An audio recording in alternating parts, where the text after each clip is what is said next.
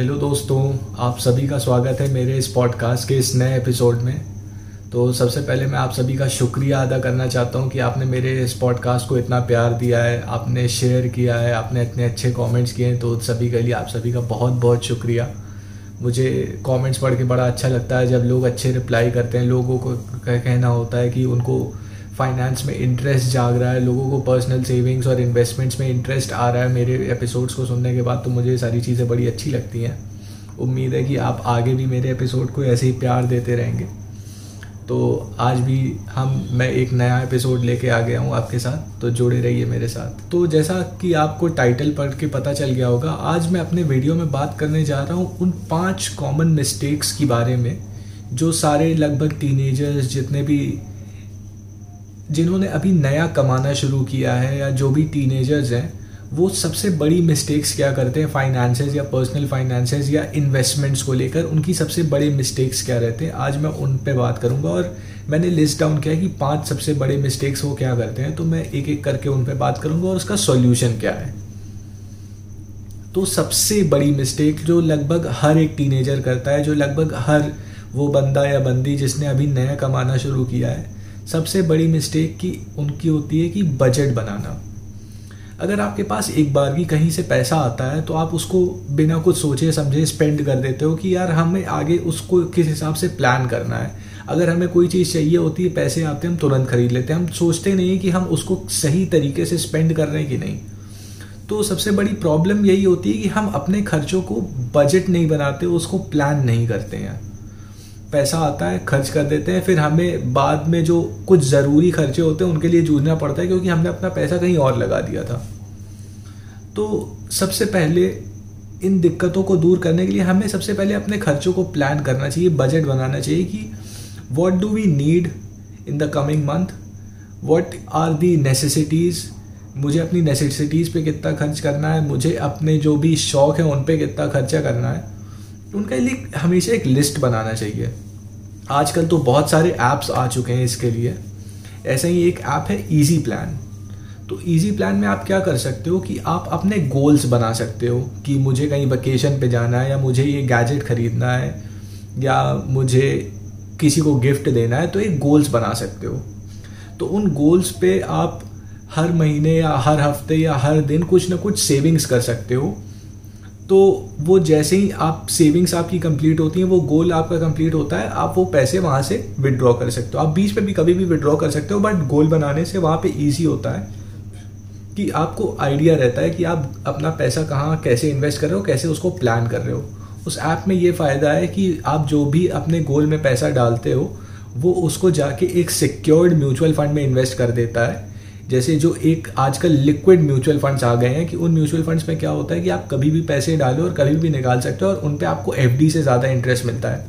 बहुत ज़्यादा तो नहीं है around six to seven percent अभी चल रहा है बट वो काफ़ी सिक्योर्ड म्यूचुअल फंड होता है। तो वो ऐप यही करता है कि वो आपके गोल्स के पैसों को वहाँ डाल देता है और जैसे जैसे आप अपने गोल्स में इन्वेस्ट कर रहे हो, वो पैसा आपका उस म्यूचुअल फंड में बढ़ भी रहा है। और the app also provides cash back in it तो आप उस ऐप को यूज़ कर सकते हो अपने बजटिंग और गोल्स बनाने के लिए।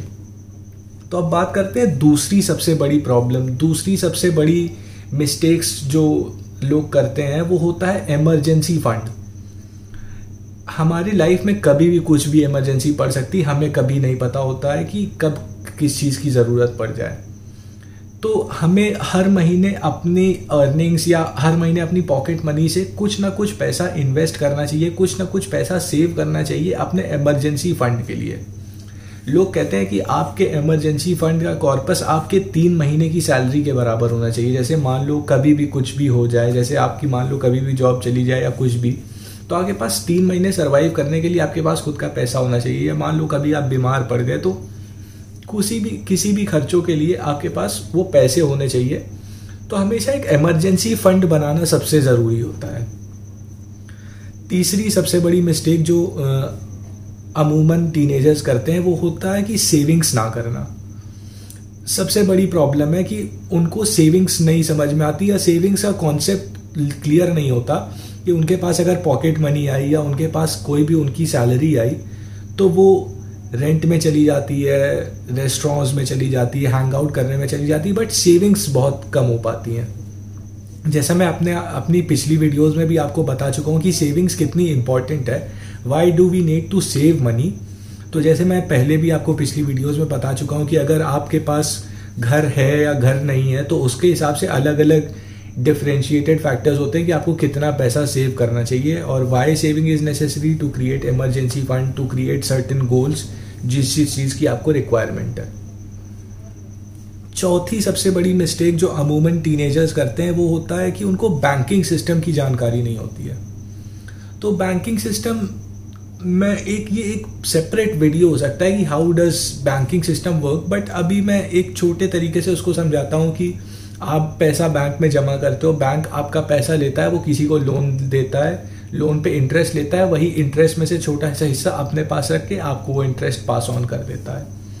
बैंक में आप कई तरीके से इन्वेस्ट कर सकते हो, आप सेविंग्स अकाउंट खोल सकते हो, आप करेंट अकाउंट खोल सकते हो, आप एफ़ खोल सकते हो, आप सेमी एफडी कर सकते हो। बैंक में बहुत सारे इन्वेस्टमेंट ऑप्शंस होते हैं। तो बैंकिंग सिस्टम की जानकारी होना बहुत ज़रूरी है। अगर आप बैंकिंग सिस्टम से रूबरू नहीं है तो मैं उस पर एक अलग वीडियो बनाने की कोशिश करूँगा और बताऊँगा कि पूरा बैंकिंग सिस्टम कैसे वर्क करता है। और पांचवी और आखिरी सबसे बड़ी मिस्टेक जो अमूमन सारे टीनेजर्स करते हैं, वो अपने बैंक स्टेटमेंट्स या अपने ट्रांजैक्शंस को चेक ना करना। It is very important to check your banking transactions आपको पता चले कि बैंक से आप खर्चे कहाँ कर रहे हो। आपने, आपके बैंक ने कहीं आपके अकाउंट से कोई फर्जी का कुछ ट्रांजैक्शन चार्ज तो नहीं लिया है। या तो आप आप मतलब बेसिकली इसका मतलब ये है कि आप अपने ट्रांजैक्शंस पे निगरानी रख सको कि आप पैसे कहाँ खर्च कर रहे हो। तो इसको, इसका सोल्यूशन भी है एक हमारे पास कि एक आजकल काफ़ी सारे ऐप्स आ गए हैं, उसमें से एक ऐप है जिसका नाम है मनी वाइज तो मनी वाइज करता क्या है? इसमें आपको कोई अपना बैंकिंग डिटेल डालने की ज़रूरत नहीं है, ना आपको अपने कोई बैंक का ऐप डाउनलोड करने की या लॉगिन करने की ज़रूरत है, बस आप इस ऐप को इंस्टॉल करो। तो क्या होता है कि सारे जितने बैंकिंग मैसेजेस आते हैं, वो आपके फ़ोन पे आते हैं। तो जितने भी सारे ट्रांजैक्शनल टेक्स्ट मैसेजेस हैं आपके फ़ोन पे, उनको स्कैन करके वो सारी की सारी डिटेल्स का एक कोलेटेड रिपोर्ट आपको बना के दे देता है कि आपने खर्चे कहाँ कहाँ किए और आप ये खर्चे कहाँ कहाँ रिड्यूस कर सकते हो। तो बहुत अच्छा ऐप है, आप सब लोग ट्राई कर सकते हो कि आप खर्चे कहाँ कर रहे हो, आपको अपने स्टेटमेंट्स को रेगुलरली आप देख सकते हो, उनकी निगरानी कर सकते हो। तो ये थे पाँच सबसे बड़े मिस्टेक जो जो अमूमन सारे टीनेजर्स करते हैं। उम्मीद है आपको ये पॉडकास्ट का ये एपिसोड पसंद आया होगा। और अगर आप भी ये मिस्टेक्स करते हो तो आप भी कोशिश करो कि ये इस मिस्टेक्स को आप रिड्यूस कर सको और ज़्यादा से ज़्यादा फाइनेंशियली अवेयर बन सको।